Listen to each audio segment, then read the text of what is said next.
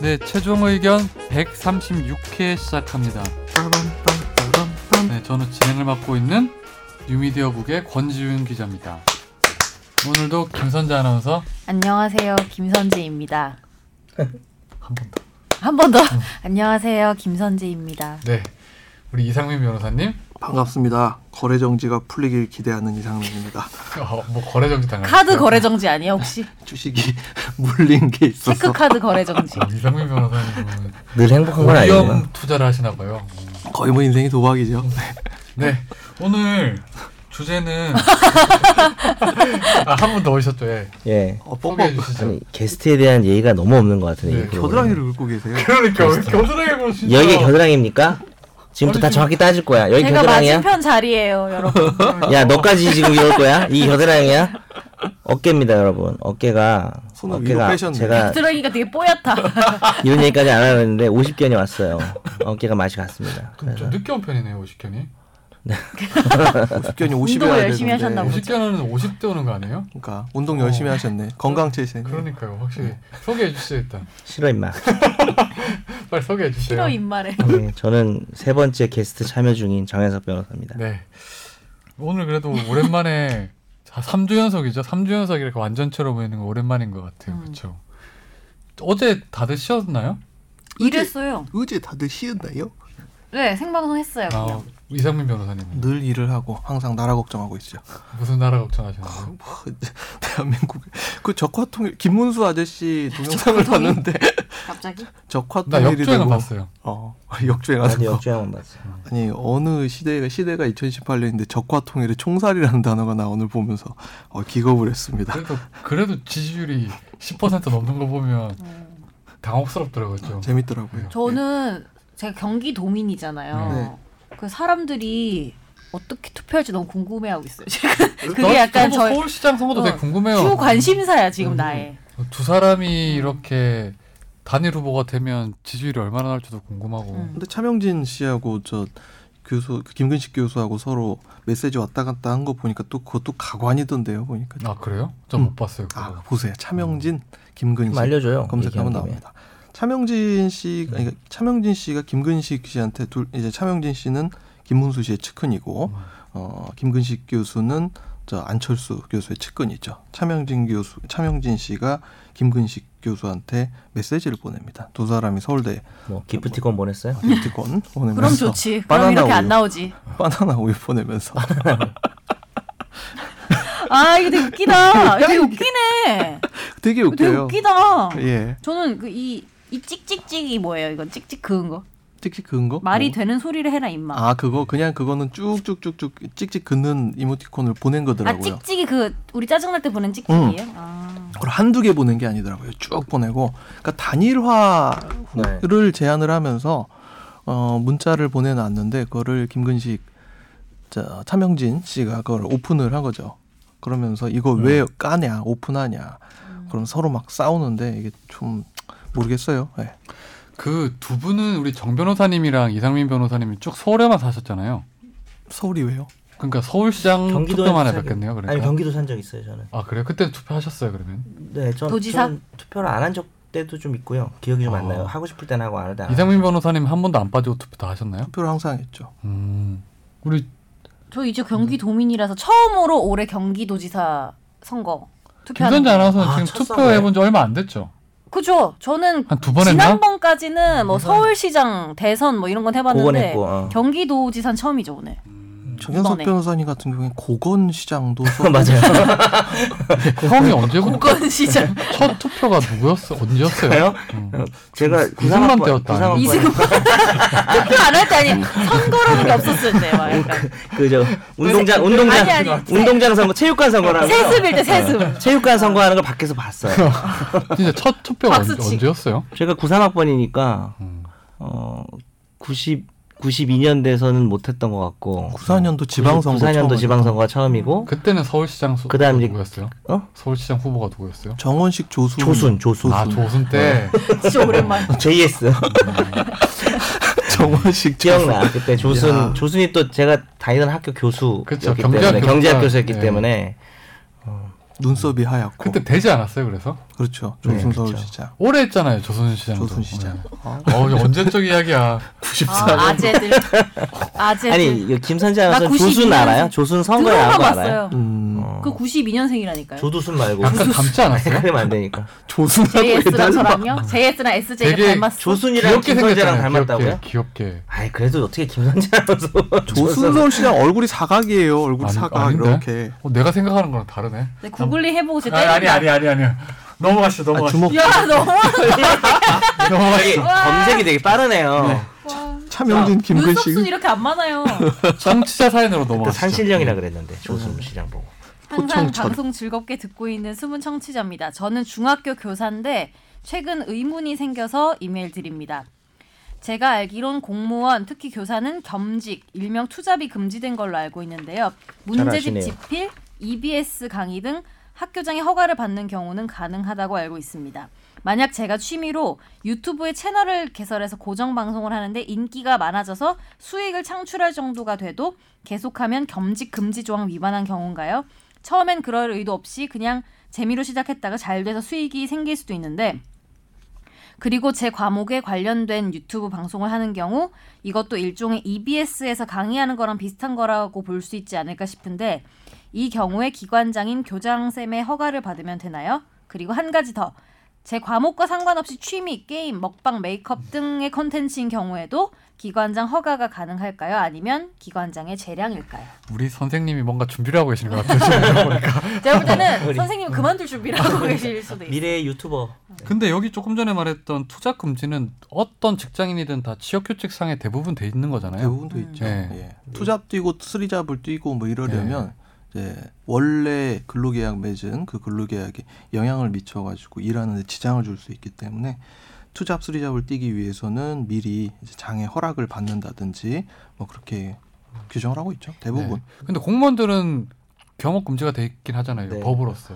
월, 네. 원래 일반 개인은 그 회사와의 계약 때문이기 때문에 만약 어떤 회사가 뭐 일도 하고 퇴근 시간에 네 맘대로 투잡 뛰어라 하면 아무 상관이 없는 거예요. 네. 그러나 공무원 같은 경우는 국가공무원 복무규정이라고 대통령령이 있습니다. 그쵸. 거기 보면은 영리업무를 금지하고 있어가지고 공무원이 상업, 공업 등 해가지고 영리를 추구함이 뚜렷한 업무는 못하게 돼 있고요. 네.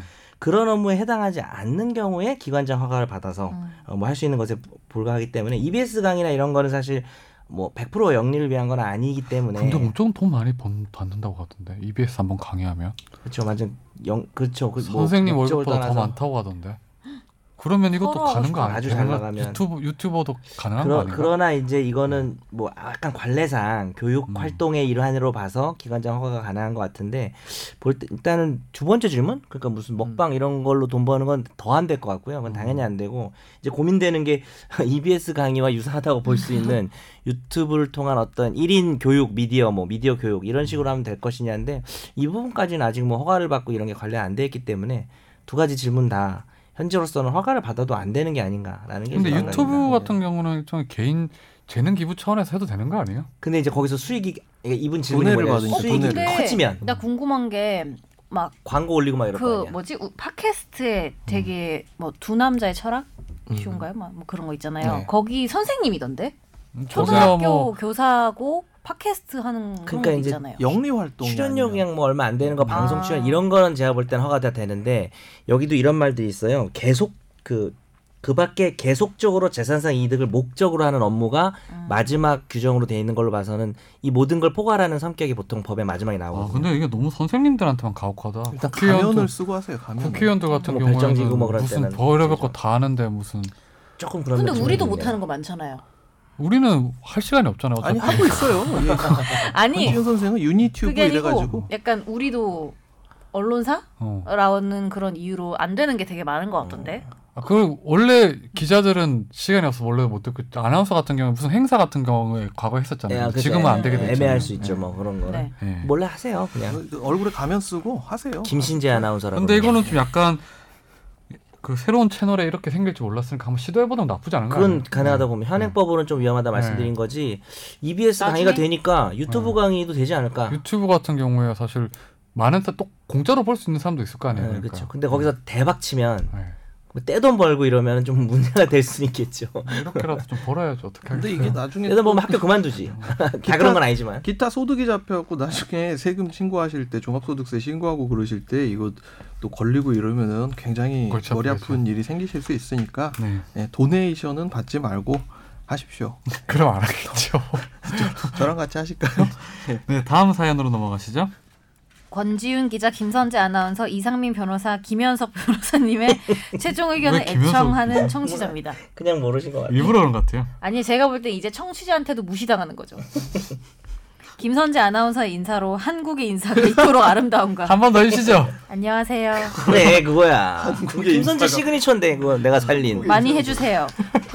선재가 싫어해서 그렇지. 그리고 연석 변호사님 돌아와요. 안 다름이, 돌아갈 아니- 거야 김현석이라. 다름이 아니라 고성방가 문제로 문의드립니다. 벌써 8년 정도 계속되고 있는 손톱 가시 같은 문제인데요. 아프겠다. 반가 반가. 저희 집 앞에 빌라에 사시는 할아버지께서 집 밖을 나오시거나 길을 걸어 다니실 때 소리를 지르는데 이게 어떻게 지른다는지 나 아, 모르겠어요. 성대모사 해주세요. 뭔지 모르지. 아니 어허허 뒤로 갈수록 올라가는 어허허 이렇게 뒤로 가서 올라가니까 이렇게 읽어야죠. 본인 아니에요 혹시? 아버지가 본인이죠. 네, 죄송합니다. 도남동 죄송합니다. 제가 도남동에서 걸어다니면서 어허허. 사진 올리시는 분이 근데 혹시 이게 잘못하면 이게 뒤쪽을 크게 읽어야 돼요. 근데 잘못하면 약간 어허허 딱따구리처럼 될 이렇게? 수도 있을 것 같아. 어허허허 아, 미안합니다. 와 진짜 옛날 사람이다 그 딱딱 빨리 하시죠. 예. 길 옆에 성당을 지날 땐 두 배 더 크게 소리를 지르시네요. 확실한 할까요? 이유는 두배 더? 모르겠습니다. 주변 사람들이 조용히 하라고 하면 눈을 부릅뜨고 욕을 하십니다. 누가 신고를 해서 주의를 받은 걸 본 적이 있는데 하고 2, 3일은 조용해서 공권력이 정말 대단하다고 느꼈습니다. 정신이 전혀 없으신 건 아니야. 내가 보니까 깡 조폭들 지나고 이러면 조용해지죠. 하지만 언제 그랬냐는 듯 이전과 같은 성량을 지금까지 자랑해서 미칠 노릇인데 첫째 고성방가로 형사처벌 가능한가요? 그리고 두 번째 형사처벌이 안 된다면 제재할 수 있는 방법이 있을까요? 드립 커피를 먹고 잠이 오지 않아 적어보았습니다. 언제나 응원합니다. 고성 방가가 자 이게- 퀴즈 형사처벌 될까요? 이거 어찌 보면 업무 방해가 되는 거잖아요. 이제 예를 들어서 회사 앞이나 이런 데서 퀴즈 하면. 난다 했는데 아, 자, 맞아, 못 들었어. 알아서 못 들었어. 설명- 아니 아니 아니, 아니, 아니, 아니 아, 귀를 막고 그렇게 사는구나, 굳이 제가 이쪽을. 네. 원한 정답은 아니기 때문에 연설이 낼 수 있습니다. 고성 방가 같은 경우에 저는 이게 심하게 겪어보면 화가 진짜 나이 나긴 하는 문제예요 진짜. 그렇죠. 근데 이 사람이 이분이 계- 그치, 계속 걸어가면서 어거 하는 정도로는 업무방해 될 수 없다. 왜냐하면은 어느 자리에 서서 네. 그 회사 업무를 지속적으로 방해해야 되기 때문에 한 번 두 번 정도 매일 들린다만으로는 실제 업무에 방해라기보다는 좀 짜증이 나는 수준이라서. 근데 성당에는 업무 방해가 되지 않을까요? 어, 성당- 성당 미사 드릴 때는 제가 볼 때는 상당히 방해. 고해 성당 할 때는 그쵸. 네, 만약- 만약 그런 일이 성당의 업무도 벌어진다면- 네. 업무 방해가 될 수는 있겠죠. 예배 방해죄라는 죄가 따로 있어요. 어, 예외방해 또 따로 있고. 근데 이제 뭐 그냥 무조건 성립할 수 있는 범죄가 이제 경범죄가 있어요. 경범죄죠. 경범죄에 보면은 인근 소란이라는 게 있어서 악기, 라디오, 텔레비전, 전축 이거 언제 만든 법이야? 전축 등 소리를 지나치게 크게 내거나 큰 소리로 떠들거나 노래를 불러 뜨끔 이웃을 시끄럽게 한 사람에게는 10만 원 이하의 벌금에 처할 수는 정 있습니다. 변호사님이 거의 10만 원씩 맨날 벌고 다니시는구나. 저번에 맨날. 저한테 욕한 미리 저한테 예금을 송금하셨더라고요. 어허허. 100만 100만 원 정도. 어나 여러분들 어떻게 하는지 알 것 같아. 하다 보니까 자꾸. 어허허. 약간 이런 거 아니에요? 네. 꾸짖듯이? 근데 이거는 단순히 계속 그 이웃 사촌이니까 또 계속 경찰만 부르기도 어렵잖아요. 뭔 사촌이야. 이웃 경찰 불러야죠. 할아버지인데. 할아버지 싫어하세요? 아니 그렇게 어허하고 다니면은 뭐 이- 이웃 사촌이 아니 이런 이웃은 필요 없습니다. 음. 근데 이거 약간 이웃 삼촌? 죄송은 하지만 할아버지 어떤 분인지 모르시지만 음. 진짜 무관심으로 일관함에 있잖아요. 정말 투명 인간 취급하면 안, 하- 안 한다. 그렇게 이런 거. 하실 것 같은데 이분은 약간 약간 어떤 관심을 차단하면 돼요. 아 할아버지가 관종이다. 뭐 네, 이런 왜냐하면 얘기네요. 이게 사람들이 관심을 가져줘서 이럴 수도 있어요. 할아버지 아, 그- 너무 어그로 너무 끄시는데. 근데 이러면은 그 관심 안 가져주면 할아버지의 행동이 저는 더 심해질 거라고 아, 생각해요. 오히려 으하하 그러면 하면서 사연 보내신 분께서는 일단 관심을 주지 말고 어떻게 되는지에 따라서 두 분이 내기를 하시죠. 아이 드리커피 보시고 갑자기 아무튼 어, 이게 사실 층간 소음도 문제고 이게 사실 이런 것도 되게 큰 사는 사람 입장에서 짜증은 날 되게 것 같아요. 음. 피곤한 일이니까요. 그럴 때는 네. 그 인터넷에서 어, 개 짖는 소리 나지 않게 하라라는 동영상이 있습니다. 그 동영상을 살펴보시면서 개 짖는 소리 좀 나지 말게 하라. 그 동영상을 보시면서 그 영상 되게 뭐 유명해요. 본인이 그, 거기 나오는 사람이에요? 혹시 거기 나오는 동물인 거예요 혹시? 본인이 개야. 아니 나 아, 처음에 하면 안 되지. 본인이 거기서 개야. 처음에 여기 난 어만 보고 이해를 못. 나 지금 너희 잠깐 나 지금 지난 회사에 개라 그랬니? 선지야 아니 개 역할이라고요. 정말 개열 받는데 개화나. 어쨌든 할아버지가 네? 아니 나 근데 개가 나. 이분이 제재할 수 있는 방법이 없냐 그랬는데 형사처벌 말고 뭐 방법이 없을까? 소음을 계속 이렇게 고질 뭐 고질적으로 뭐 진짜. 진짜 낸다. 근데 장난치지 말고 할아버지 진짜로. 혼자 사시는 분일까요? 왜 네가 좀 감정 아니, 이입이 되냐? 그 혼자 살아서? 가족분한테 얘기해서 음. 좀 이렇게 뭐 좀 부탁을 하거나 아니면 정중하게 아 해결 안 될 거예요. 예. 가처분 신청을 아니, 뭐 진짜 하든지. 느낌인데 그게 약간. 제가 한 방법이 제일 좋다니까요. 그거 막 관심을 끊으라는 게 그냥 보지 말라는 게 아니고 이분이 이렇게 소리를 지를 때 또렷이 쳐다봐요. 그 다음에 마치 그 사람이 투명 인간이고 없었다는 듯이 시선을 돌리고 그러면은 완전히 근데, 차단됩니다. 아. 근데 그러려면 마을 주민 모두가 이게 합의가 돼야 뭐. 돼서 너무 실효성 낮은 것 같아. 좀 실효성 있는 해결책은 오늘 안 나오는 것 같은데요. 누구 없어요? 난 모르겠고. 뭐 가처분의 신청? 이거는 말이 안 되는데. 할아버지가 이 할아버지가 외로워서 그럴 수도 있잖아요. 소개팅을 넌 시켜주고 자꾸- 아저씨 넌 자꾸 니처럼 생각을 하는데 너 혼자 살고 아니, 독거노인, 외롭고 예. 독거노인. 본인 외로우니까 성당 앞에 가서 소리 지릅니까? 예. 아, 이 할아버지 어떻게 하는지 알 것 같아. 점점. 아니 할수록. 본인이라니까 내가 보니까. 이거 너무 좋은데요. 네 알겠습니다. 예, 다음 사연으로 넘어가시죠. 어허허. 새 진행자분과 한 분의 게스트님. 많은 청취자들과 하나 드셨어. 마찬가지로 잘 듣고 있지만 내가 질문할 일은 없겠지라며 지내다 궁금한 점이 생겨 질문드립니다. 어머니께서 20년 전에 땅을 상속받으셨는데 대부분은 팔고 일부는 도시 계획 시설 도로에 편입되어 언젠간 보상이 되겠지 하며 지냈습니다. 몇 년을 기다려도 소식이 없어서 구청에 연락하니 예산이 지금은 없어서 보상을 못 해준다며 또 몇 년을 보냈습니다. 그러다 올해 보상을 해준다며 연락이 왔는데 거의 공시지가 수준으로 보상을 해준다고 하는데요. 공시지가는 92년도 65만 원에서 2000년 45만 원까지 하락 후엔 공표가 안 돼 있더라고요. 간평사를 지정하라곤 하는데 현재 시세에 대한 부분의 보상이지 그동안 재산권을 행사하지 못한 부분의 보상은 아닌 것 같은데요. 1번 그동안 재산권을 행사하지 못하고 현재 그 땅을 주민센터 및 주민들의 주차장처럼 사용하고 있는데 이에 따른 보상을 받을 길이 있는지 2번 2020년까지 계획대로 추진하지 못하면 일몰제 적용이 된다고 하는데 계속 보상을 거부하면 적용 대상이 되는지 아니면 해당 구청의 보상안을 무조건 수용해야 되는 것인지 궁금합니다. 먼저 약간 저도 궁금한 게 피- 원래 그 보상이라는 게 편입될 때 해주는 거 아니에요? 일반 원래- 원래는 그렇죠. 보통. 그럼 뭐 이거는 아예 몇십 년 전에 편입을 시켜놓고 계속 구청에서 돈을 안 줬다는 거예요? 좀 그런 것 같은데요. 이게 뭐 그러면 지연이자 같은 것도 생기는 거 아니에요? 생기죠. 뭐 그럴 수 어. 그렇게 봐야 되고 사용한 지금 일 첫 번째 질문 관련해 가지고 계속 여기를 타인이 사용한 거에 대해서 보상을 받아야 되겠죠. 다만 그 도로로 편입되고 나서 20년 전이라 그래서 조금 걸리는데 이게 또 국가나 다른 사람들이 도- 다니면서 20년이라는 세월 동안 거기를 우리 주인공이 별로 관리를 안 하고 이렇게 되면은 취득시효라는 제도가 있어가지고 뭐 근데 계속 보상 요청하고 뭐 이렇게 하긴 했겠죠 음, 권리 행사를 그렇겠죠. 했을 것 같긴 예. 한데 뭐 그러지 않았으면은 그 지역 주민들이 거기를 통행할 수 있는 통행권도 사실은 생겨날 수가 있고 너무 오랫동안 방치를 했으면 그게 조금 걱정이 되긴 하네요. 근데 어떻게 국가에서 편입을 하면서 보상을 안 해준 채로 할 수가 있죠? 많아요. 아니 근데 아니 대부분의 최근에는 편입 자체를 안 되게 하잖아요. 보상 안 해주면 아니 이거 20년 전이라서 가능했나? 그때는 뭐 관리 심리가 그냥 뭐 있어요. 다른 땅을 같이 하다가 들어간 또 건가? 상속재산이라 뭐 국가가 취득하는 땅 은근히 있어요. 몰래 이렇게 저잘그저 일부러 그렇게 한 건 아니고 네. 뭐 주민센터 같은 거 짓다가 요만큼 막 넘어가 그쵸, 버리고 그쵸. 그런 경우 있거든요. 그래서 오랫동안 그거 그대로 냅두고 있다가 국가가 또 땅 취득해 버리고 이런 경우들도 있어요. 그러니까 조금 정리를 하면은 음. 현재 아빠네. 시세에 대한 부분이 보상이 지금 00년도 45만 원이랑 공시지가 자체가 지금 현재의 공시지가하고도 맞지 않고 시세하고도 더 맞지 않는다. 지금 요거 때문에 하나가 불만이 있으실 것이고 음. 두 번째 그동안 재산권 행사 못한 부분에 대한 보상을 해달라 이게 두 가지 불만이 있으실 텐데 첫 번째는 보상 금액을 다투는 행정 소송을 제기를 하셔가지고 돈 달라고 할 수 있고 이건 공법상 아마 당사자 소송일 확률이 큽니다.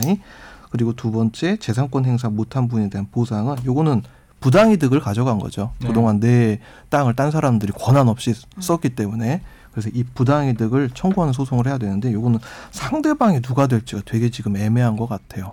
지자체가 되는 거 아니에요? 지자체가 이 땅을 누가 어떻게 썼는지가 안 나와 음, 그건 이제 있어가지고 사건을 따져봐야 되겠죠. 네. 근데 이 정도 사건이면은 뭐 얼마나 비용이 금- 걸렸는지 모르겠지만 변호사를 찾아가시는 걸 권해드리고 땅 크기가 어느 정도인지 모르겠네요. 음. 그치 그걸 모르겠어 좀 그러긴 하는데 이거는 뭐 약간 보충 설명을 하면은 그 보상금이 지금 이미 공탁이 됐을 수도 있어요. 그 행정관청에서 생각하는 게 이 정도다. 왜냐면 왜 공탁을 하냐면은 그냥 주면 안 받으니까 금액이 작아서 그래서 공탁을 해놓으면은 공탁된 상태에서 보상금을 증액하는 청구 소송을 저도 많이 해봤거든요. 그걸 해서 감정을 통해서 이제 그 변호사를 찾아보면은 아 이거 공탁금보다 더 나올 수 있을 것 같은데요. 뭐 이런 의견을 듣고 거짓으로 꼬지, 꼬시는 변호사들 많이 있지만 진짜로 오를 것 같으면 소송을 하고 소송하는 도중에 증액을 요구하고 있다는 거를 보류하면서 그 공탁금을 먼저 받을 수도 있어요. 먼저 근데 받아놓고 공탁금은 공탁을 하면 그 시점부터는 지연 이자가 안 생기는 거예요. 그렇기 그러면? 그 공탁금에 음. 대해서는 지연 이자는 더 안 생기는 거죠. 맞습니다. 근데 전에 얻은 소송 보니까 한 30년 넘게 그 청주 같은 데서 보- 지역에 보니까 뭐 정부에서 이제 지자체에서 도로를 썼던 거예요. 근데 나중에 이제 땅 문서를 보니까 그게 개인 소유였던 거예요. 음, 그런 사건 네, 되게 네. 많아요. 어, 몰랐던 거예요, 자기가. 실, 실제 옛날에 땅 문서를 보니까 실제 그 사람 음, 그 조상 조상 명의, 예. 땅인 거죠. 그래서 소송을 했는데 돈 꽤 많이 받더라고요, 보니까요. 그래서 조상 땅그만 전문으로 하는 법무법인이 있는데 그 법무법인의 주인공은 예. 변호사가 아니고 예. 사무장이 있어요. 음, 그래서 그쵸. 한자를 잘 읽고 고 문서를 잘 보는 사람들이 변호사는 출석만 시키고 찾아가가지고 그 주소를 찾아가가지고 네. 비용 한 푼도 내지 마세요. 네. 저희가 소송해서 땅 찾아주면 절반 주세요. 음. 이래가지고 보상금 뭐 20억 받아가지고 10억 받고 막 이런 케이스가 많이 있습니다. 돋보기 들고 네. 알아보자 계시는 상민아. 분들. 너 조상 땅 어때? 너 한자 잘 읽니? 제 저희 집에 땅이 이제 시골에 땅이 좀 있는데 음. 그 시골에 땅 시골이 어디 시골이에요? 시골이 저기 부안 전북 부안 뭐 이런 쪽인데 거기 가서 보니까 거기 누가 막 농사 짓고 있고 그래요 막 몰래 음. 그걸 어떻게 해야 되나 막 싶고 예. 그럼 소유권은 어떻게 되는 거예요? 그러면? 소유권은 우리 집 건데 아 그럼 아니 그 네. 그 농작물의 소유권 농작물은 그거 지금 우리나라 판례가 그러니까 음, 그 기른 사람 농작물은 거라고 경작자가 가져가는 걸로 돼 있어요. 우리나라 판례가. 그 땅의 영양분은 뭐 어떻게 해요? 그러면? 그러니까 지력이 그러니까요. 지력이 예. 상하는데 아니 뭐 그런 거 비슷한 거지. 일본에서는 아무데서나 충전하면은 뭐 그렇대. 난 잘 모르고 얘기하는 거야.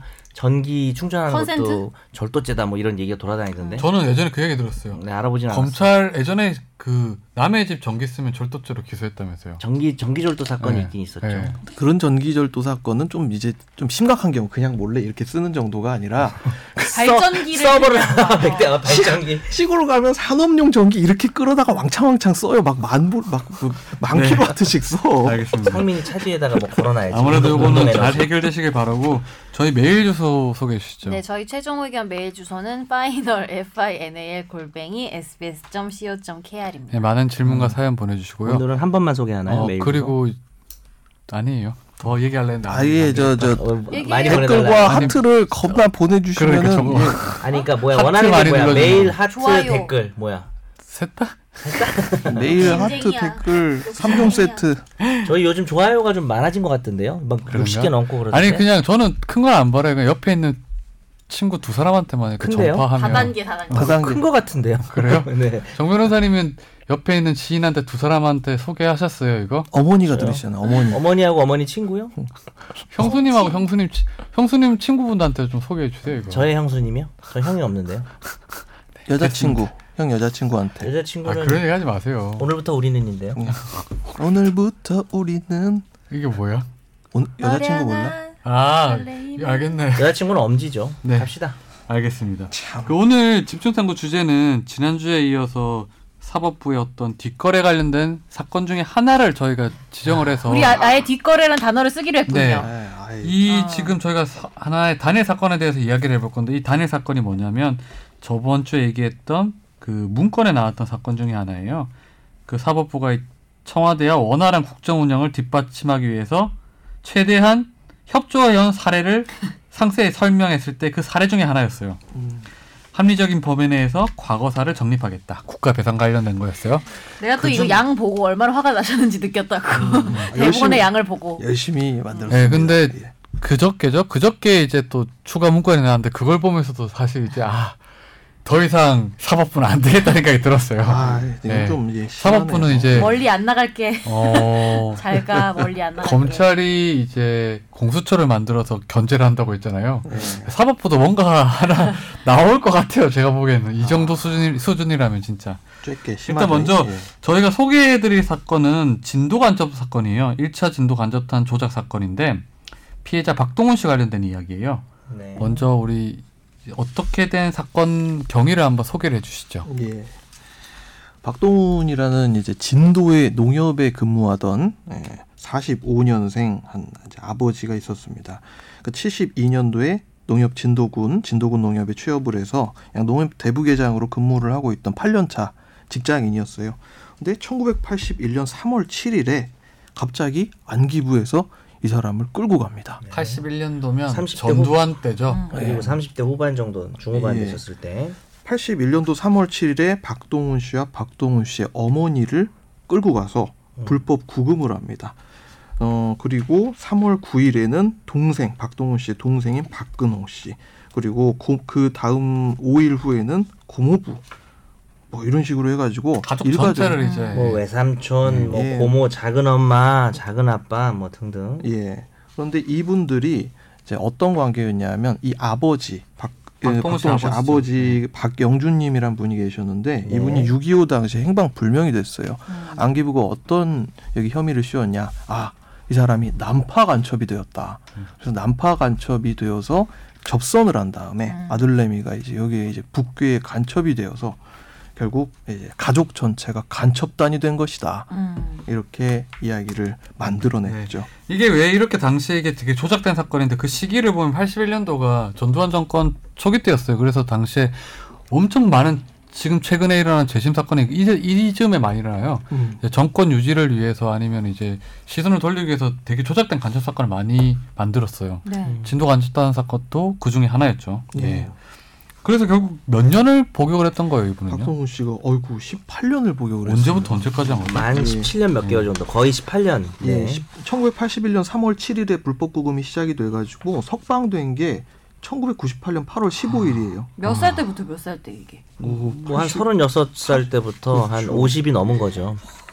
완전히 그냥 청춘을 가족들이 다 이렇게 예. 됐던 거잖아요, 대부분. 근데 이제 가족들은 뭐 그거보다는 좀 짧을 수는 있지만 7년, 4년, 1년 뭐 이런 식으로 복역을 했습니다. 예, 결국 이게 이제 사실은 고문인데 어떤 식으로 고문을 했던 거였어요? 이게 골 때리는 게 기본적으로 처음에 가족들이 전부 다 이렇게 거기 끌려갔잖아요. 안기부에 끌려가가지고 자 우리가 체포와 구속에 대한 뭔가 시, 그 시한들이 있는 걸 알고 계실 거예요. 네. 체포는 48시간, 구속은 경찰 단계 10일, 검찰 단계 10 플러스 10일에서 총 20일 이런 식으로 국가보안법 사건은 50일까지 예, 할수는돼 있 있는데 기본적으로 그런 제한을 전혀 무시하고 완전히 무시하고 56일 내지 63일간 고문을 당하면서 장기 불법 구속을 당했다. 영장이 없이 했던 거잖아요. 영장 없이 네. 무영장 불법이 한두 개가 아니었어요. 네. 한두 개가 아니죠. 그러면서 거기 이제 나온 사례들을 살펴보면 안기부 수사관들이 여러 가지 가혹행위를 합니다. 예를 들어서 어 너 간첩 활동했다고 자백해라. 너 안 그러면 너 잠 안 재운다. 잠 안 재우고 몽둥이하고 주먹으로 계속 때리고 옷을 벗겨서 거꾸로 매달아 놓고 계속 물을 붓고 성기와 음모에 라이터로 불을 피우고 그리고 너 자백 안 하면은 엄마 너 저 엄마하고 같이 옷 벗겨 놓고 고문하겠다. 이렇게 이야기를 하고 이게 사실 뭐 영화도 최근에 많이 나왔지만 과거사 제 사, 사건 판결문을 쭉 읽어보면 공통적으로 나오는 것들이 고문 외에도 뭐냐면 이게 안기부 때나 경찰 공안부 이런 데서 조사를 할 때는 이제 때리고 맞고 이래서 정말 자백을 해요. 자백이 아니라 거짓 자백을 하죠. 음. 그래서 검찰 조사로 송치돼서 검찰 단계에서 이제 진술을 바꿔서 자기 억울하다 얘기하면 검사가 이제 안기부 조사관을 불러요. 야, 너 지금 여- 여기 와서 저 말 바꾸고 있는데? 일로 너 와봐. 네. 뭐하냐 이렇게 해서 그럼 검사가 나간대요. 그러니까 싹을 잘라버리는 거구나. 검사가 나간 다음에 그 방 안에서 다시 폭행이 이루어지고 그래도 상대적으로 나은 검사는 뭐였냐면 여기서 폭행하지 말고 다시 데려와서 폭행해라 자, 이렇게 했대요. 그래서 그 이야기가 네. 어떤 식으로 지금 여기서 전개가 되냐면 구속영장 발부가 정식으로 되고 나서 서울구치소로 사람들이 옮겨집니다. 그리고 나서 열흘이 지난 다음에 담당 검사로부터 조사를 받게 됐는데 담당 검사가 아유 검사님 나 안기부 직원들한테 고문당해서 자백한 겁니다. 거짓입니다. 이렇게 얘기를 하니까 이를 묵살을 하고 조사 당시에 네. 이제 자기를 때리고 고문했던 안기부 조사관들 불러와서 배석을 시켰어요. 그때 한번 이 자식 이 자식 이거 안 되겠네 이렇게 말을 하고 이제 어. 자백 자백 안 하면 부르거죠. 너 안기부로 다시 검사가. 갈 거야라는 식으로 되돌려 보낼 듯한 태도를 보였으면서 결국 그래서 피고인들은 검사가 나를 도와주지 않는다라고 네 포기를 하고 간첩 이어도 이렇게 하면 안 되는 거 아니에요? 맞아요. 네, 아니, 진짜 이어도 이렇게는 지금- 아닌 것 같아요. 지금 얘기하는 부분은 이 사건이 2000년대 들어와서 재심 사건에서 명백하게 증거로 인정된 예. 부분이죠. 근데 저 궁금한 게 그러면은 출소하고 나서는 어떻게 사셨어요? 이분 출소하고 난 다음에 그때 뭐 기사도 썼었지만 음. 취업하려 했는데 재취업도 안 되고 네. 낙인이 음. 찍혔으니까. 빨갱이 계속 집안이다. 후에 이런. 이제 재심 받으려고 하고 국가 소송 내고 그것 때문에 또 인생을 다 섭외한 거예요. 그러니까 모든 게 전부 다 처음부터 그 당시에 81년도에 그때부터 지금까지는 전부 다 국가를 상대로 뭔가 행위를 하는데 다 모든 인생을 걸었던 에너지와 거예요. 예. 돈과 돈과 아, 시간과 그렇죠. 그것도 그렇죠. 그렇지만은 지금 어린 사람들은 잘 모르겠지만 2000년대 초반만 해도 그 빨갱이 컴플렉스 맞아. 같은 게 많이 지금도 있었기 때문에 그렇죠. 지금도 좀 네. 있지만 음. 지금은 약간 좀 어르신들이나 뭐 이렇게 되는 부분이 있지만 그래도 요즘 젊은 사람들은 잘 그런 걸 모르거든요. 근데 네. 한 가족의 인생이 어, 완전 그렇죠. 당시에는 취업이 안 됐죠, 아예. 음, 음. 근데 저희가 여기서 기억해야 될 게 이렇게 해서 기소가 됐는데 재판 과정에서도 고문을 당했다고 주장을, 주장을 했는데 했었잖아요. 그거는 네. 전혀 받아들여지지 않았고 심지어 항소 이유서에 이런 얘기가 나옵니다. 빨갱이 교육을 받아서 말을 안 한다고 계속 더 고문을 하는데 발에 수갑을 채우고 무릎 사이에 경찰 곤봉을 끼운 채 밟고 온몸을 포승줄로 꽁꽁 묶고 가격을 하다가 고통이 없다면서 담요로 말아서 온몸을 가격해서 기절을 하고 정신 고문을 해야겠다면서 이북 같다고 말하지 않으면 어머니를 데리고 너와 같이 옷을 벗기고 고문하겠다고 하고 그래서 결국 죽고 싶은 마음뿐이어서 이북에 갔다 왔다 아버지한테 아버지 난파 간첩이 된 아버지를 접선을 해가지고 포섭이 돼서 북한을 갔다 왔다 얘기를 했더니 이렇게 이북에 갔다 온 것 같이 서류를 만들었다 뭐 그리고- 네. 음, 갔다 왔어야지 얘기를 할 거 아니야 진짜 그리고 지금 그 박동훈 씨 알아야지. 본인한테만 그런 게 아니라 박동훈 씨 본인에게만 이런 게 아니라 뭐 온 가족에게 다 한 걸로 그렇죠. 지금 재심 나왔습니다. 어머니 동생 네. 어머니 부모, 적어도 부모. 적어도 어머니 동생 한 다섯 명 정도에 대해서는 적어도 확실한 법무부까지 해서 다 예, 그렇죠. 예. 음, 가행이가 이런 고문, 가행이가 어머니한테도 이뤄진 걸로 보입니다. 근데 진짜 이 정도면은 이 정도 고문이면 저는 약간 세뇌 당할 것 같아 진짜 그러니까 아닌 것도 막 믿게 될거 같아 저, 음. 내가 저는 살려고 이 정도 고문까지 못 갈 것 같아요. 그냥 음. 간첩입니다. 너무 힘들어서. 음. 그래서 결국 그 박동훈 씨한테 당시에 얼, 형량이 어떻게 확정이 됐었어요? 1심에서 근데 이분한테 사형이 나와요 근데 원래 이제 너 10년 받고 끝내자 이랬, 이랬었어요. 네. 당시 안, 안기부수가 맞아요. 너 네. 음. 얘기하면 10년 정도로 끝내줄게라고 말을 한 거죠. 그것도 굴하죠, 그러니까 다. 이게 1심에서 무슨 계약할 거에 그렇게 했어 고문하면 딜할 거야? 그것도 고문하면서 계약할 건 어, 아니지. 이게 무슨 딜할 문제야 1심에서 사형이 선고가 되고 2심에서 감형이 됐는데 그게 무기징역이에요 네. 그렇게 돼가지고 결국 18년간 복역을 하다가 특별 사면으로 8.15 특별 사면으로 98년도에 나옵니다. 81년부터 98년도까지 이제 18년을 그냥 예. 감방에서 보냈던 거죠. 참, 억울하게. 참고로 이게 이제 2차 진도 간첩단 사건이고 네. 그 전에 1차 어우, 간첩단 진짜. 사건은 김정인 씨라고 85년에 사형이 집행됐습니다. 이런 식으로 해서 네. 어, 그분 이제 아내분은 뭐 그 이후에 보상 뭐 청구하고 이렇게 됐었죠. 그 그러다 진도의 예, 어떤 지리적 것 때문에 그쪽에 일부러 뭐 간첩이 그쪽으로 통과한다 이래가지고 네. 만들기 위해 만든 거네 그러니까요. 예. 이게 그래서- 2차예요, 2차. 참 예예 그러니까 사람이 실제 그렇게 죽었고 돌아가셨고 사- 국가로부터 사형을 당했고 그러다가 어떻게 해서 이제 억울한 누명을 좀 벗게 되는 계기가 진화이 때였잖아요. 예, 진실화위원회. 진실 화해를 위한 과거사 정리 기본법이 제정이 되고 과거사 노무현 정부 때였죠. 이게. 예, 과거사정리위원회가 이 재심 사건 대상으로 삼은 이 진실 규명 신청이 2005년도에 이루어집니다. 그리고 3년 동안 조사를 거친 후에 비로소 2009년도 들어서 1월 5일에 이거는 음, 재심 등 상응한 조치를 취하는 게 필요하다. 이거는 가족들의 피해와 그리고 박동훈 씨 더하기 가족들의 피해와 명예를 회복시키기 위해서 재심 등 상응한 조치를 취하는 것이 필요하다라는 권고 사항을 포함하는 진실 규명 결정을 하였던 것입니다. 그래서 재심 청구를 결국은 했죠. 그래서 네. 2009년도에 재심에서 무죄가 확정이 됐죠. 예, 재심이 드디어 확정이 됐는데 예. 예, 이게 그- 그러니까 결국은 81년도로부터 치면 약 한 28년 만에 예.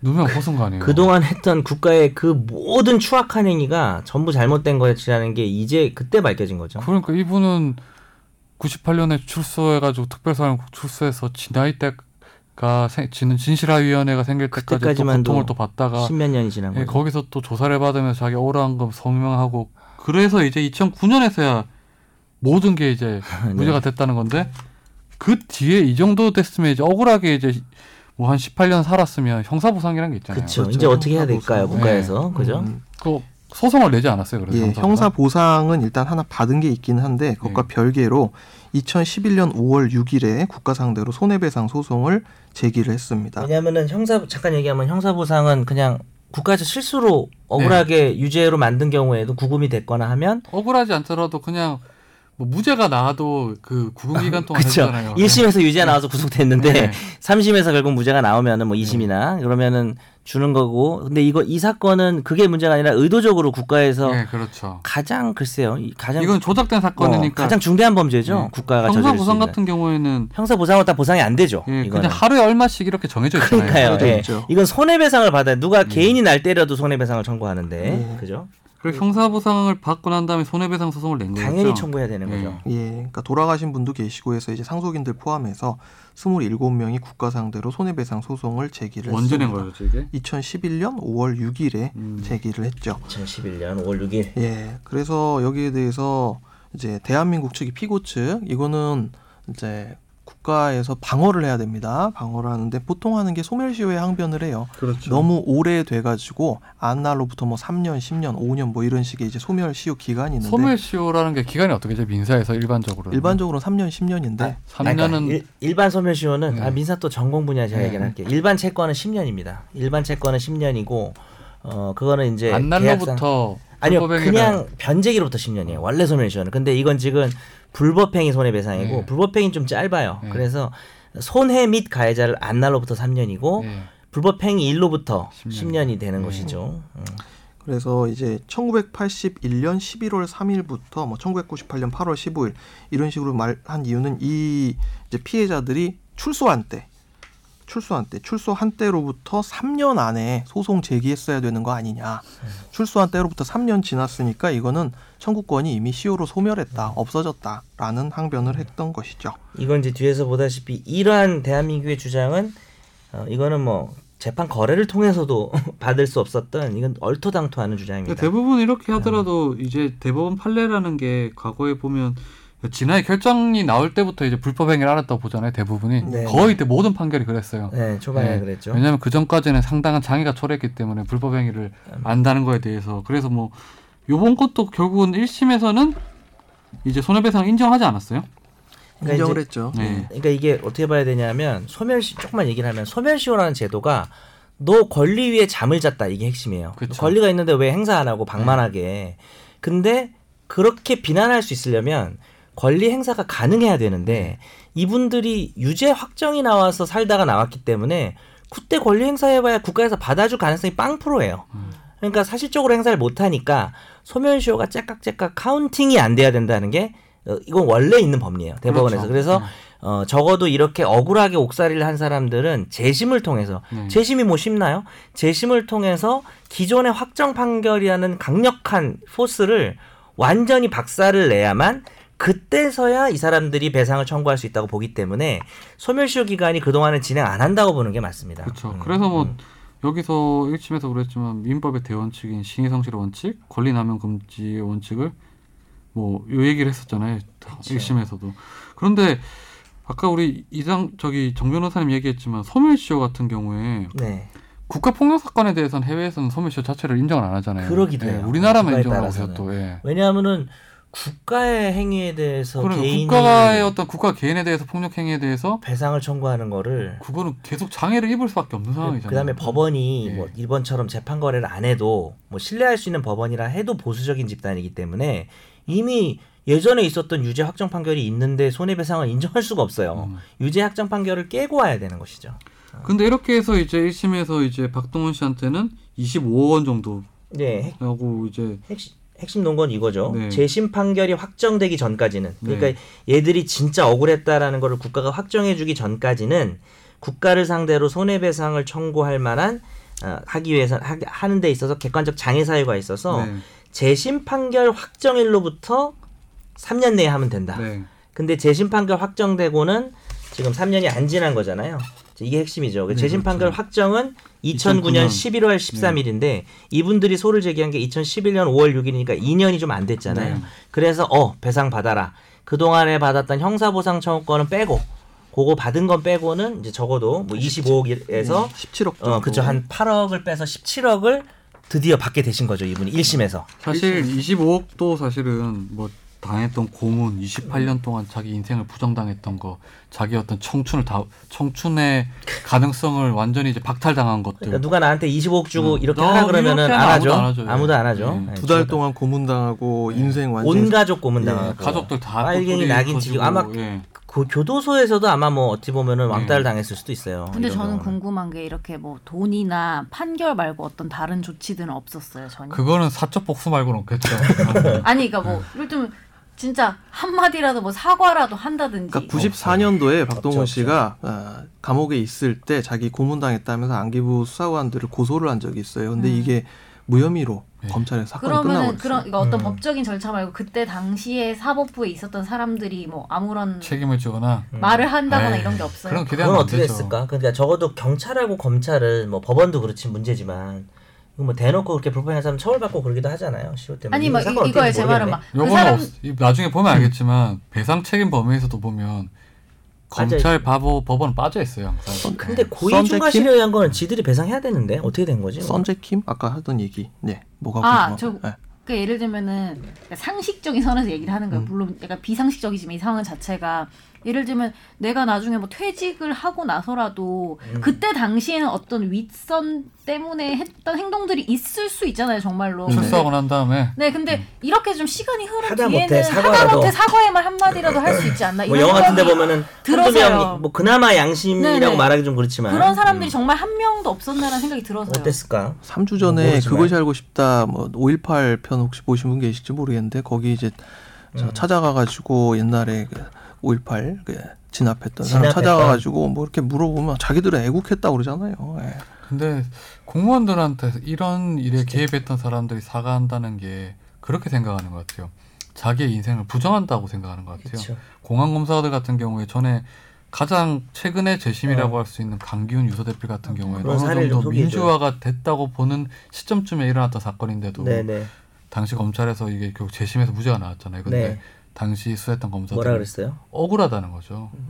와, 자기는 증거에 따라서 한 거다. 난 음. 시키는 네. 대로 했다 뭐 아, 이런 거. 그걸 시킨 거 아니고 자기 양심에 어. 자기 따라서 양심과 판- 법에 따라 했다는 거예요. 아. 네, 음, 시킨 대로 했다 그러면 안 되고 검사니까 네. 증거 관계에 따라서 판단을 기입해서 일단은 해봤는데 하니까 당시 법원에서도 똑같이 얘기했죠. 법원에서도 똑같은 주장을 해서 이게 잘못된 사건이라고 했었는데 법원에서는 그걸 이제 뭐 들은 척도 안 하고 이제 유죄를 선고했었는데 당시 음. 판사들 같은 경우에도 법과 양심에 따라 했다. 그런 근데 거죠. 본인의 삶이 물론 본인이 생각하기에 그럴 수도 있는데 나중에 평가되는 것도 중요하지 않아요?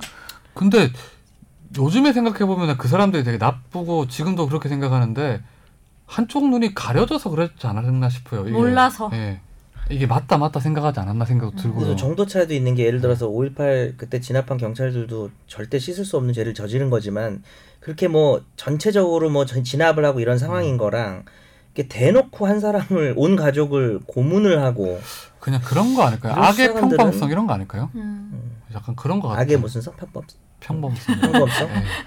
뭐 그런 거 같은 스킬. 너도 오늘 머리 스타일이 평범한데 근데 이게 자기들 공무원들이 머리 스타일 좀 악한 것 같은데 이제 자기 하는 게 잘못이라 생각 안 하고 그냥 그치 음. 그래가지고 누가 시켜서라 하더라도 아이 뭐 그냥 하는 일이지라고 생각했었던 것 같아요. 그러니까 예를 들어서 좀 전에 그런 부럽다. 거 있잖아요. 막 그런 거 되게 때리다가 때리다가 뭐 딸 전화 받으면 뭐 딸한테는 되게 아, 좋은 그래. 아빠 그런 거 되고 나오지. 뭐 어. 그런 식의 어떤 그랬던 것 같아요. 그런 게 더 예. 무서워요 네. 머리가 그 슈퍼 마리오 1에 보면 제일 1탄 1에 나오는 그 버섯 같이 생겼어요. 누가요? 선생님이. 요 아 내가 요번에 그렇게 머리의 되고. 평범성을 얘기하고 있는 거예요? 근데 아무튼 이렇게 1심에서 배상 판결이 내려졌지만 대법원에서 뒤바뀌죠 이게. 예, 네. 어떻게 1심하고 바뀌죠? 항소심에서는 같은 우리가 지금 예, 왜 이 판결이 과거 나왔는데 사건을 다루냐 이거죠 네. 사실 예, 2014년 12월 24일에 이 사건의 대법원 판결이 선고가 되는데요. 여기서 새로운 논리가 제시되면서 결국 깨지죠. 1심과 항소심의 결론이 깨집니다. 어떤 논리냐? 이렇게 지금 음, 재심 무죄 판결이 확정될 때까지는 채권자가 아, 그러니까 박동훈 씨 쪽에서 국가를 상대로 손해배상 청구를 할 수 없는 기대할 수 없는 사실상 장애 사유가 있다고 보는 게 맞지만 대부분의 논리입니다. 그러나 이러한 경우에도 박동훈 씨 쪽에서는 특별한 사정이 없는 한 재심 무죄 판결 확정일로부터 민법상 시효 정지라는 제도가 있거든요. 시효 중단이 아니라 정지하는 경우에는 6개월 내, 그러니까 포즈라고 생각하시면 됩니다. 잠시 멈췄다가 6개월 동안까지만 멈췄다가 그 사이에 이제 다시 요이 땅을 해야 돼요. 6개월 기간 내에 권리를 행사했어야 되는데 이 6개월 기간을 너희는 지키지 않았어. 그래서 기간이 지나버렸어라고 판단했던 정말 이거 것이죠. 되게 뜬금없었어요. 예. 음. 이거 진짜 뜬금없었어요. 이 판결만 봤을 때 그 당시에 일단 제가 이제 민사를 가르치잖아요. 예. 그때 제가 수업을 안 하는 부분이 있어요. 음. 그게 시효 정지 제도라는 거예요. 예. 써먹을 일이 없어요. 어. 천재지변이 일어나거나 말도 안 되게 정말 그런 경우에만 적용하는 제도고 이제 시효 중단이라는 제도는 되게 중요한데 뭐 당사자가 권리 행사를 하면 중단이 돼요. 근데 이 시효 정지 제도를 갑자기 가져와서 사실 이 팔 이 판례를 우리가 지금 분석하는 이유는 이 판례가 이제 재판 거래 대상 판례로 주로 그렇죠. 논의가 되기 때문인데 이 판례가 앞에 판례가 있었고 사실 또 그 앞에 판례가 있었어요. 근데 그것도 전부 다 양승태 대법원장이 2011년 9월에 재직을 했기 때문에 이게 사실 이런 식의 새로운 판례가 나 이거 사- 완전 새로운 판례기 맞아요. 맞아 음, 전에 네, 2013년 판례를 바꾼 건데 없어요. 예. 전원합의체에서 하지 않았어요. 그냥 소부에서 했었어요. 바꿨다기 근데, 근데 솔직히 말하면 바꿨다기보다는 이상한 법리가 추가된 거라 음. 뭐 전원합체까지는 없었을 수도 있는데 정확히 말하면 2013년 5월 16일에 처음 나온 판례예요. 그때도 그렇죠. 양승태 대법관 대법원장 근데 시절이거든요. 그 전에는 이렇게 6개월 지나도 손해배상 소송을 내도 다 배상금 네. 지급했다가 그때 2013년 이후에 이 판결이 나온 후부터 이제 갑자기 네, 못하게 근데 했던 약간 거죠. 일반 사람의 시각에서 봤을 때는 1심, 2심이 없었으면 또 모르겠는데 그렇지. 1심, 2심에서 가, 된다 가다가 그랬는데 갑자기 완전 딴 얘기를 하면 같은 사법부의 판단인데 왜 이렇게 다르지라는 생각이 들 수밖에 없잖아요. 이게 법의 무서움이 딱 드러난 그쵸. 게 다양한 제도줄 중에 야 이거 결론 바꿔야겠다 싶으면은 머리 좋은 인간들이니까 아, 대법관들이 막 논리 만들어가지고 야 이거를 유추 적용을 하자 네. 해가지고 바꿔버린 거예요. 추가 법리를 갑자기 집어넣었죠. 예. 왜냐하면 당시에 재심을 우리가 2005년부터 이제 제가 이제 2016년 뭐 이때까지 보면 재심 사건이 엄청 많았어요. 왜냐하면 진화이 있었고 뭐 이제 과거사 위원회 이렇게 생기면서 과거사가 사건이 이제 정리가 되면서 국가를 상대로 낸 손해배상 소송이 엄청 많았어요. 대부분의 당시에 손해배상금은 이제 음. 재심 무죄가 나고 난 다음에 3년 이내만 내면 손해배상 다 이제 지급받을 수 있다는 게 기본 기존 판례였어요. 저도 그렇게 생각했었고 대, 대부분의 변호사들 민변 전부 다 그렇게 아니, 뭐 생각했어요. 민법 그죠 민법까지 안 가도 네. 법리상 그게 맞아요. 근데 이때 이게 갑자기 이즈음에 이제 이상한 이렇게 변칙적인 판결이 나오면서 6개월 내에 소송을 안 냈던 사람들이 배상금을 다 토하게 생- 됐던 거였어요. 예, 형사 보상 결정이 확정된 날이 이 사건의 경우에는 2010년 9월 10일이어서 그로부터 6개월 아닌 2011년 3월 5일까지 이게 저 3월 9일까지 소송을 제기했어야 되는데 너희는 그로부터 2개월이 지난 2011년 5월 6일에 소송을 제기했으니까 이미 청구권은 소멸한 거야. 그러니까 이 사람이 지금 28년 만에 무죄 받았는데 법원에서 60일을 지났다고 이제 돈 안 주는 거 아니에요? 지금 그렇죠. 배상금을. 예. 이 더 나빠. 안 주는 것보다 더 정말 나빠 나빠요. 진짜. 그, 이게 그래서 1심에서 가지평 받았던 것도 다시 토해내지 않았어요, 자, 그렇죠. 지금? 그래서 2015 이제 이게 이제 돌려줘야 되는 돈이 있단 말이에요. 그러니까 1심이나 2심에서 이기고 나면 가집행 선고라는 거랍니다. 그러니까 가집행, 가짜로 집행이거든요. 그러니까 미리 돈을 지급하는 선고를 하고 이게 나중에 이제 뒤집히면 그 돈을 토해내야 되는 건 맞는데 그 상황이 이제 발생을 해버린 거죠. 그게 얼마였어요? 그래서 10억 6,291만 원 더하기 이자 이런 식으로 그게 이자까지 되는 거죠. 네. 오히려 그냥 부당이득이 되니까 그동안 받지 말아야 될 돈을 미리 받아가지고 갖고 있었던 거기 때문에 부당이득을 반환해라라는 소송을 그걸 왜 국가가 줬어, 제기를 애초에? 했고 근데 이게 음. 정말 무서운 게 뭐냐면 당시에 제가 법조했을 텐데 이렇게 판례가 나오니까 이제 국가가 이제 다시 과거사 피해자들을 상대로 부당이득 반환 소송을 냈어요. 그렇게 되는 거지. 예. 서울고검이 나서가지고 그렇죠 그렇게 할 수밖에 없어요. 되게 근데 또 그렇죠. 파렴치한 짓을 한 거예요, 그러니까. 상처를 두 번 입힌 거네. 기분 더럽죠. 예. 아, 요거 뭐 조금 법리 얘기를 지겨할 수도 있겠지만은 왜 이게 부당한지 사실은 청취자분들 좀 이해가 어려울 수 있어서 조금만 보충 설명을 네. 하면 하면 소멸시효제도 시작이 너 왜 권리 행사 안 해? 네가 그렇게 오랫동안 방치했잖아. 네 권리 없어졌어라는 제도거든요. 근데 이런 과거사 피해를 보신 분들은 자기가 재심 아까 말씀드렸다시피 재심 확정이 되기 전까지는 행사를 할 여지가 없으니까 그래 그때부터 원래는 10년이에요 일반 채권은 근데 불법행위니까 재심 확정 판결 나오고 3년의 기회를 준 거거든요 근데 아까 권준 기자 얘기한 것처럼 해외 같은 경우는 아예 소멸시효 적용 안 한다니까 근데 우리나라는 그래도 신의칙상 기간을 뒤로 미- 늦춰주는 거죠 완전히 제도 적용 안 하는 건 아닌데 그 확정 이후로 3년 정도 기회를 준 거죠 근데 갑자기 뜬금없이 그 경우도 다시 6개월의 제한을 어 그래서 6개월이 지난 사람들이 예측 가능성이 없어요. 그러니까요. 이렇게 네. 판결해 버리면은 뭐 6개월 내에 내가 했어야 된다고. 왜냐면 시효 정지 6개월이라는 거는요. 변호사 아무나 붙잡고 얘기해 봐요. 이 판결 2013년에 나오기 전까지는 그런 제도가 있었나? 우리 공부 안 해요. 써먹진 않아요. 그 6개월 시효 정지 제도라는 걸 안 써먹어요. 근데 나, 난 처음에 이거를 막 민사 가르치면서 이 배경을 모르고 처음에 아- 아- 애들 가르쳤거든요. 야, 이거 최신 판례야. 너무 특이해. 이거 외워. 이거 시험에 나올 거야. 라고 이제 가르치는 이유가 야, 내가 시효정지 수업 안 하는데 갑자기 이 판결이 시효정지를 갖다 썼다? 이거 시험에 나오면 OX로 틀리기 쉬우니까 외워. 이랬거든요. 근데 이제 그 다음에 이걸 좀 찾아보니까 이런 말도 안 되는 이유 때문이었어요. 그러니까 저는 이 판결이 그때 나왔을 때 당일 선고하는 서부 선거를 판결을 봤을 때 아, 이게 되게 너무 뜬금이 없었던 거예요. 왜 갑자기 나왔을까? 왜 갑자기 나왔을까? 네. 아, 이해가 계속 안 되다가 최근에 문건을 보고 이해가 됐던 거예요. 그렇죠. 야, 배경을 이해를 이런- 모든 이 법관들이 사람들이 했을 거예요. 이 파렴치한 판결을 했던 이유가 저는 뭐 다른 이유가 있을 거라 생각을 했었어요. 뭐 무슨 이런 게 원래 법에 있었나 이렇게 이해해보려 생각했는데 노력했구나. 예. 법조 나와서 4년 만에 이제 아 빨리 얘네가 읽어줘요. 빨리 그러니까 지윤이도 읽어줘요. 그렇게 법원을 비판하는 제가 법원에서 싫어하는 애잖아. 근데 그런 지윤이도 일단 판결이 나오면 그래도 뭔가 법리적인 이유가 논리를 있겠지라고 이해해보려고. 네. 이게 본인이 잠재의식 속에 그래도 법원 사법부에 대해서는 신뢰가 있는 거거든요. 그렇죠. 사실. 그렇게 아니 우리가 따를 수밖에 없잖아요. 마지막 이제 어. 그 보니까 아니, 이제 설마 뭐 법원에서 국가를 위해서 굳이 그런 더러운 추악한 짓을 할까라는 믿음이 있는 거 그러진 않을 거란 믿음이 있었던 거죠. 그 배경이 뭐였죠? 그 배경이 네. 문건이었죠. 설명해 주시 문건 내용. 문건에 이 여기서부터 이제 압박 아, 에, 저 문건 내용을 그대로 한번 인용을 해보자면 이랬습니다. 압박 카드 BH 국정 운영 기조를 고려하지 않는 독립적이고 독자적인 사법권 행사 의지를 표명한다. 상고법원을 의도내기 위해서 이제 밀당을 하는 거죠.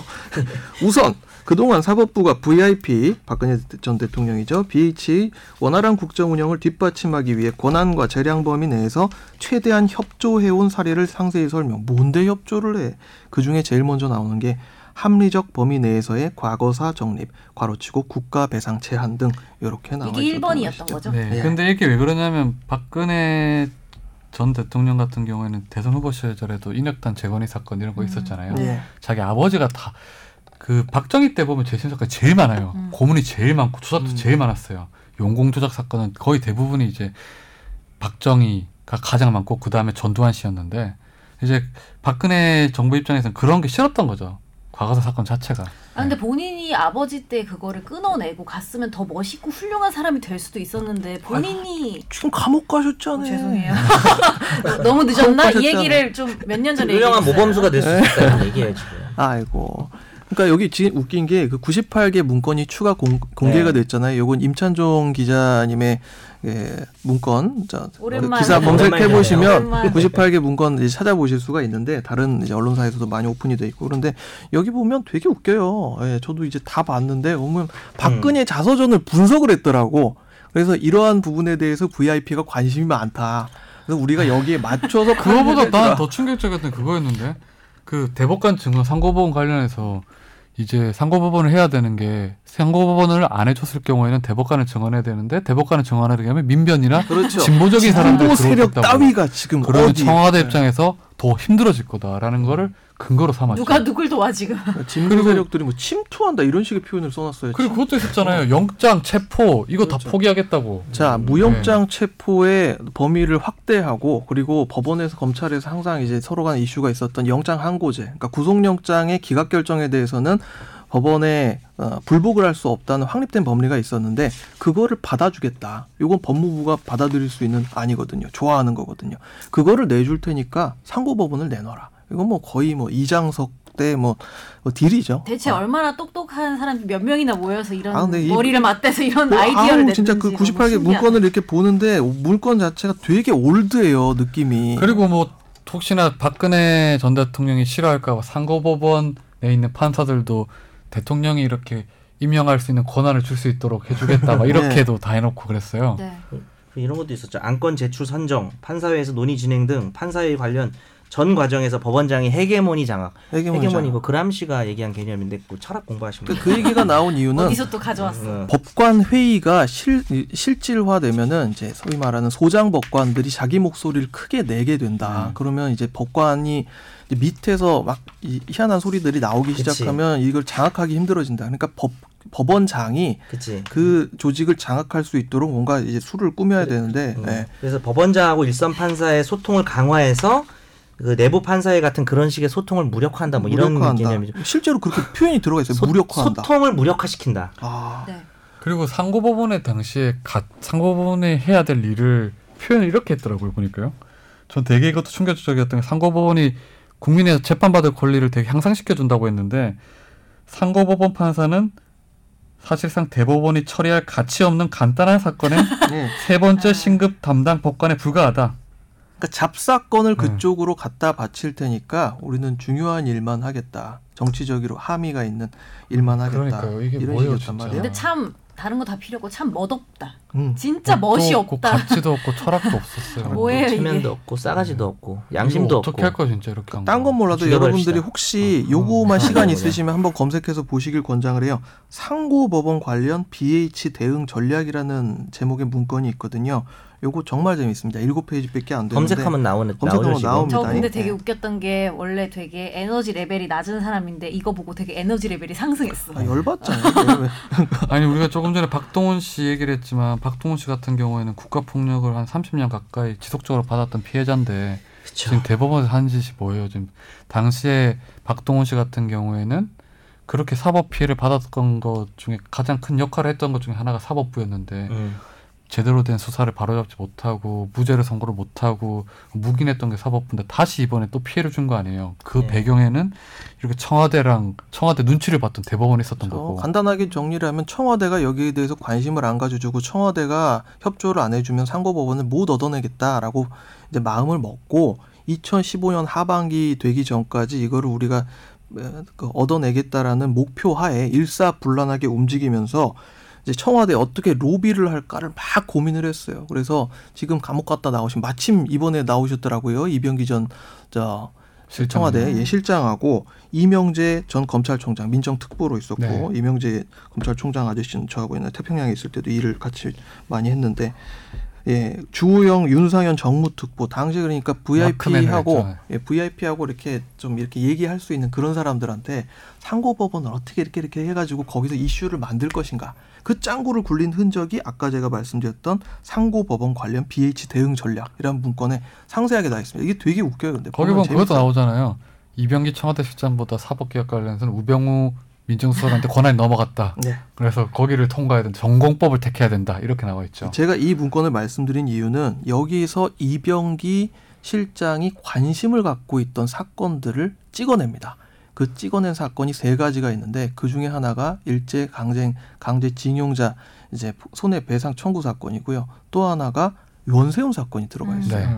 근데 여기에 대해서 결국 이 사건들이 거기 써 있는 이병기 실장의 의중대로 움직여 가지고 일제 강제징용 피해자 사건은 그로부터 지금 6년 지났는데 지금까지 대법원 캐비넷에 썩어 있고 네. 원세훈 사건은 대법원 전원합의체에 가가지고 대법관 전원 일치 일치된 의견으로 파기환송됐죠. 파기환송이 네. 됐건 말이에요. 증거, 전원합의 증거 능력으로. 근데 웃긴 게 전원 합의체 네. 옛날에 우리가 한번 이걸 언급을 했는데 전원 합의체에 가가지고 일치된 의견으로 나오는 건 되게 웃긴 힘든 일이거든요. 일이거든요. 근데 참 저는- 치사하고 양심이 없는 게 본인한테는 정치일지 모르겠지만 남은 인생인데 네. 그걸 가지고 이렇게 장난친다는 게 인생이고 너무 뭐 자기가 마지막으로 믿을 수 있는 기관이 양심이 없네요. 사법부죠. 양심이 없어. 뭐 대법원 쪽에서 이게 우리는 기존에 제대로 판사, 판결을 했고 그 판결 중에 우연하게 BH 쪽에 도움되는 문건들을 만들어 가지고 우리가 어떤 협상의 테이블로 갖다 놓은 것이다 이렇게 얘기를 하는데 그러니까 재판 결과에 대한 개입이 없었다라고 음. 거듭 강변을 하는데 그거를 못 믿겠다는 거예요 지금. 근데 사실 그 얘기가 뭐 지금 주로 대법관이나 고법부장들이 하는데 따지고 보면 지금 박동원 씨 사건 같은 경우에는 일, 음. 이심에서는 원칙대로 나왔어요. 네. 근데 대법원에서 바뀌었어요. 음. 이 문건을 작성한 대법원에서. 음. 그렇다면 이거는 뭐 재판 개입이 없었다? 라고는 얘기 못 할 것 같아요. 왜냐하면 아, 당시에 그렇죠. 이런 문건을 썼던 사람들이 다 대법원에 있었던 사람들이니까 예. 이게 뭐 1, 2심에서는 도리어 바, 대법원하고 반대 판결이 나왔었으니까. 그리고 국민도 바보가 아니잖아. 그렇죠. 아, 사람들이 얼마나 똑똑한데 요즘에 검색이 얼마나 빠른데. 아니 그러면 앞으로 뭔가 이렇게 바뀔 어떤 가능성이나 이런 게 있어. 저는 이거 생각나요. 박근혜 전 대통령이 처음에 최순실 나왔어요. 최순실 모른다고 했었잖아요. 지금 그렇게 됐다가 지금 감옥 갔잖아요. 네. 지금 저는 이것도 그렇게 될 것 같아요. 음. 양승태 대- 전 대법원장이 지난번에 성남 모시기 자기 집 앞에서 인- 인터뷰하는데 그 인터뷰가 한 30분 정도 되거든요. 여러분 심심하실 때 한번 보십시오. 되게 재밌어요. 에너지 레벨이 낮을 때, 어. 올리고 싶을 때. 올리고 싶을 때 얼마나 오만한지를 볼 수 있죠. 운동하고 이럴 때 한번 보세요. 그럼 재밌을 거예요. 아니 운동도 많이 하시나요? 약간 거, 거북이 같이 생겼잖아요. 제가 런닝한 볼 식으로 때는 달릴 수 있는 거 아니에요? 그거 보면. 거북이 근데- 닮아서 오래 사실 거예요. 십장생. 저희가 그래도 좀 마지막으로 좀 해야 얘기해야 될 게 네. 최근에 이제 판사 회의 계속 나오고 있잖아요. 그렇죠. 네. 일선에서 판사 회의 하고 있는데 사실은 뭐 두 분 변호사님 어떻게 생각할지 몰라 저는 판사 회의 자체가 되게 불쾌해요. 저번에도 얘기했지만 제가 개인적으로 보기에는 적어도 그 거기 판사 회에 참석하는 사람들이 잠재적 피해자가 될 수 있는 사람들이고 피의자. 예, 피의자나 관련자들인데 그 사람들이 모여서 나에 대해 수사를 하라 말라 결정하는 것 자체가 아, 그래요? 저는 당시 그게 생각나요. 청와대에서 이제 박근혜랑 우병우랑 이런 사람들이 검찰의 압생영장을 집행하려고 하니까 회의를 했잖아요. 우리가 네. 열어줄 것인가 말 것인가. 네.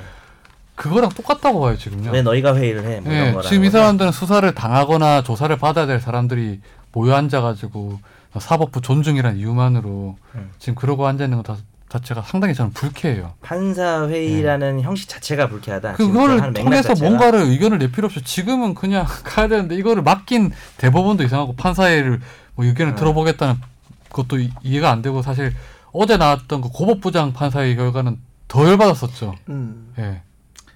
근데 또 한편으로 검찰에서 지금 법원에서 뭔가 받아들이지 않는 상황에서 우리는 수사를 하지 않겠다는 나름의 시그널을 보내고 있는 상황에서 내부적으로 법원 내부에서 이런 식으로 중지를 모으는 거는 저는 필요하다고 생각을 하거든요. 특히 그리고 그 소장파 판사들, 그러니까 법원 기준으로 했을 때 사법연수원 기수한 35기 이하의 판사들하고 그 윗분들 하고 또 입장이 조금 다른 것 같아요. 또 그 위에 지금 고법 이제 지- 예, 고법 판사들 이제 짬밥이 더 되신 아, 분들하고 차관급 판사들이죠. 어, 예, 그런 분들하고 또이 상황이 좀 다른 것 같고요. 권 기자 의견은 그러니까 지금 어떻게 보면 법원을 전체적으로 봤을 때 사법부 전체가 책임을 좀 통감해야 되는 상황인데 예. 판사 회의를 통해서 뭐 저는 판사회의 통해서 그래 뭐 설령 뭐 성역 없는 수사를 해야 한다고 말을 하여도 뭐 내용을 떠나 그 네. 내용은 뭐 너- 어찌 보면 너무 당연한 얘기고 네. 이런 형식을 통해서 발표하는 게 좀 오히려 가짜다 뭐 아니면 좀 맞아요. 어, 그러니까 사실 그리고 되게 약- 비겁해 보여 지금. 혹은 약간 뭐 네. 권위주의일 수도 있고 뭐 판사들이 어떤 아니 측면인가요? 이런 게 그- 아, 결과가 어 1차 나오고 그 전에 이런 보도가 나왔을 때 모르, 모르겠어요. 그런 음. 판사 열어서 좀 더 강하게 해야 된다 했으면 이해돼요. 근데 음. 결과 다 나오고 누가 봐도 지금 이해가 안 되는 이런 상황에서 음. 당연히 수사가 필요한 그 상황인데 판사들 이 사람 모여가지고 열받아. 우리 수사 필요해요. 아니면 고법부장들은 말이 수사를 의뢰하면 음. 재판권 독립을 침해하는 거예요. 아니 지금 재판권 독립 뭐가 침해하는 거예요 수사. 그걸 보고 있으니까 너무 이 사람들이 그러니까 그- 마치 정말 구름 위에 신선만한 자기들을 근데 약간 왜 뭐 애인도 그렇고 뭐 약간 인간 관계에서 되게 짜증 날 때가 본인이 신뢰를 깨트리는 행동을 다 해놓고 왜 날 못 못 믿냐면서 왜 날 안 믿어주냐면서 이럴 때 열심히 정말 일해가지고 화가 내가 썩 나거든요. 비유를 하자면 뭐 아, 그런 어. 거죠. 네. 근데 뭐 저도 이상민 변호사랑 의견이 좀 비슷한 게, 그러니까 권지훈 기자 얘기도 당연히 공감이 돼요. 뭐 절대 뭐 틀린 얘기라는 건 아닌데. 아니 근데 분명히 현실은 알아요. 사법 현실이라는 게 검찰 같은 경우는 그렇죠. 뭐 이런 식으로 동료를 못 받으면 뭐 수사하기 힘들겠죠. 예, 예. 근데 그런 이런 현실 식이 자체가 짜증이 저는 나죠. 싫어요. 신물이 나는 그렇죠. 거지. 네. 이제는 예. 싫어요 이제. 거기다 이제 지금까지 이런 일이 밝혀졌는데 책임지는 사람이 한 개도 없고 하다못해 법원행정처 문건 만든 사람들 이름도 어느 정도 다 나왔는데 거기서 뭐 잘못했다라는 얘기 한 사람 하나도 없고 옷 벗는 사람 하나도 없고 맞아요. 대법관들 그냥 입 다물고 있고 얼마나 비겁합니까? 김종복 판사니 뭐 노재훈이 이런 사람들 여기 관련된 김정국 사람들 노재원은 거의 확정입니까? 예, 얘도 관련된 게? 확정이죠. 아, 예. 내가 민사 가르칠 때 그 사람들 법리 많이 갖다 예, 쓰는데 그러니까 저희도 이제 공부를 하는 과정에서 수업 시간에 이런- 언급 안 예. 해야겠다. 내가 농담으로 노빠라 그러거든요. 네. 예. 근데 노재호 판사의 법리를 너무 좋아해서 음. 그러니까 법원행정처 문건 이런 식으로 만들고 사찰하고 이런 사람들은 최소한 부끄러운 줄을 알면 이렇게 좀 나오든가 뭐 죄송하다든가 코트넷에 글을 올리든가 근데 이런 뭐라도 문건이 해야지. 예. 나왔으면 판사들이 제일 먼저 해야 될 게 뭐 사실은 단독 판사의 뭐 판사회가 아니고 그 뭐 자기들 개별적으로 나서서 목소리를 내던가 음. 사실 저는 이게 걱정이었어요. 분명히 판사회를 하게 되면 고법 부장 부장 판사도 회의도 할 텐데 그럼 항상 기계적으로 나오는 게 있어요. 뭐 약간 온도 차이가 나죠. 그러면 보수언론에서는 항상 두통난 법원이라는 기사를 써요. 아, 항상 이게 저 그래서 그저께 고법부장 회의 한다는 걸 보고 아 모레쯤에 대해서는 보수 언론에서 두쪽 난 법원에 나오겠구나. 그리고 고법부장들이 100% 기자들 불러서 이런 의견 의견 나왔다. 하고 이제 할 거야 사- 할 네. 단도- 것이라고 알고 단- 있었어요. 단돌이 치고 네. 예. 어떤 식의 발언이 나왔는지 끝나고 난 다음에 몰래 보수 언론 불러가지고 할 것이라는 걸 알고 있었어요. 그렇죠. 음, 아도를 예, 근데 아니야 다를까 오늘 보니까 나왔더라고 보니까 그걸 보니까 아무 무익했던 거예요. 이게. 음. 보수 언론을 두 쪽을 해야 되지 않을까요? 저는 정말 이번 사건을 통해서 뭐 법원의 민낯을 너무 우리가 여실히 봤잖아요. 그러면 결국은 다시는 이렇게 재발 방지를 안 하도록 모든 제도가 초점을 맞춰야 되는데 단독 판사회나 무슨 판, 판사회는 그런 거에 도움이 안 되는 것 같아요. 제가 보기에는요. 음. 도리어 도리어 일반 시민들한테 어, 불쾌감만 주는 것 같아요. 제가 보기에는. 그래서 검찰이 수사를 통해서 이제 수- 검찰 수사는 당연한 것 같아요. 정말 필요하고 사실은. 저도 그렇게 생각합니다. 예. 네. 왜냐하면 지금 아까 우리 이상민 변호사님이 말씀하셨듯이 문건을 작성한 사람이든 실행에 옮긴 사람이든 아니면 이 정보를 뭐 갖다 줬던 사람이든 다 모르잖아요 지금요. 네. 예.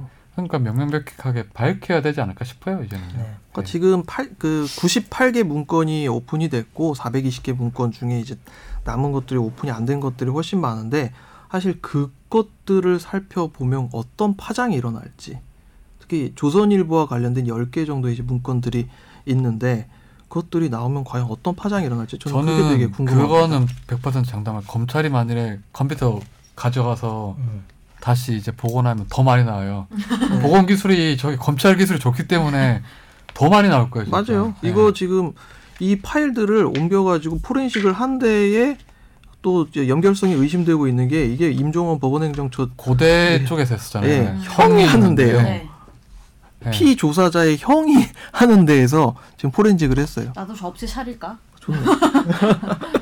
아무튼 뭐 우리가 뭐 저희가 무슨 다음 주에도 뭐 이 사안을 할 수 있을 것 같긴 한데 뭐 이와 관련된 뭐 판결 하나를 잡아서 할 수도 네, 있고. 또 할 수도 있고. 아 근데 그러니까요. 법조 기자분들은 좀 좋으실 것 같아요. 판, 뭐 이거 저 기, 기사거리가 워낙 많아가지고 야 이런 걸로 안 좋은 게 낫지. 이건 난 근데 너무 싫어. 이렇게- 것 같아. 좋은 거보다는 좀 이게 뭐 최근에 이제 뭐 법조 기자를 만나보고 이제 판사 검사들 만나고 판사 검사들 중에 양질인 사람이 더 많긴 해요. 그러니까 조직이 운영이 아니, 되겠죠. 훌륭하신 분들이 많죠. 음. 그런데 그 사람들이 도리어 항상 피해를 받게 돼요. 항상 너무 이런 허- 일이 아니 벌어지면. 그분들- 그분들은 자- 허무할 것 네. 같아. 자신의 전문 지식과 아. 양심에 따라서만 해오던 사람들은 피해는 피해대로 보고 이런 일 터지면 이제 싸잡아서 어차피 매도 당하는 거고. 네. 음. 그런 더- 뭐 선의의 판사나 선의의 검사를 위해서라도 이런 거는 빨리 수사를 해서 음. 책임자를 처벌을 하고 그렇게 해야 되겠죠. 책임자들도 보면 이제 뭐 자기는 시켜서 했다, 뭐 열심히 하는 과정에서 애국하는 과정에서 했다 이러는데 옛날 보면 친일파들도 겁나 열심히 살았어요. 이완용이 당대의 명필이고 그 당시에 정말 열심히 사는 사람 중에 하나예요. 네. 독립협회 회장도 했어. 저런 거 저도 이번에 이 방송 한다 그러니까 아는 판사 한 분이 네. 어, 후배분이 어, 사법부의 이 추악한 민낯을 여지, 여시, 여실히 드러내 주세요라고 네. 말을 하는 판사도 있어요. 네. 네. 아무쪼록 잘 해결되길 바라면서 오늘 방송 여기서 마무리하는데 다음 주에 저희가 못할 가능성도 있어요. 음, 예, 진짜요? 그거는 다음 주 일정을 봐야 되는데 아, 왜냐하면 선거 때문에. 선거랑 불안- 이제 불안프. 그다음이 겹쳐 있어가지고 아 현대 로템 주식. 네. 아이씨. 어서 잘 오늘 되길. 방송 여기서 마무리하겠습니다. 안녕히 계세요. 안녕히 계세요. 네.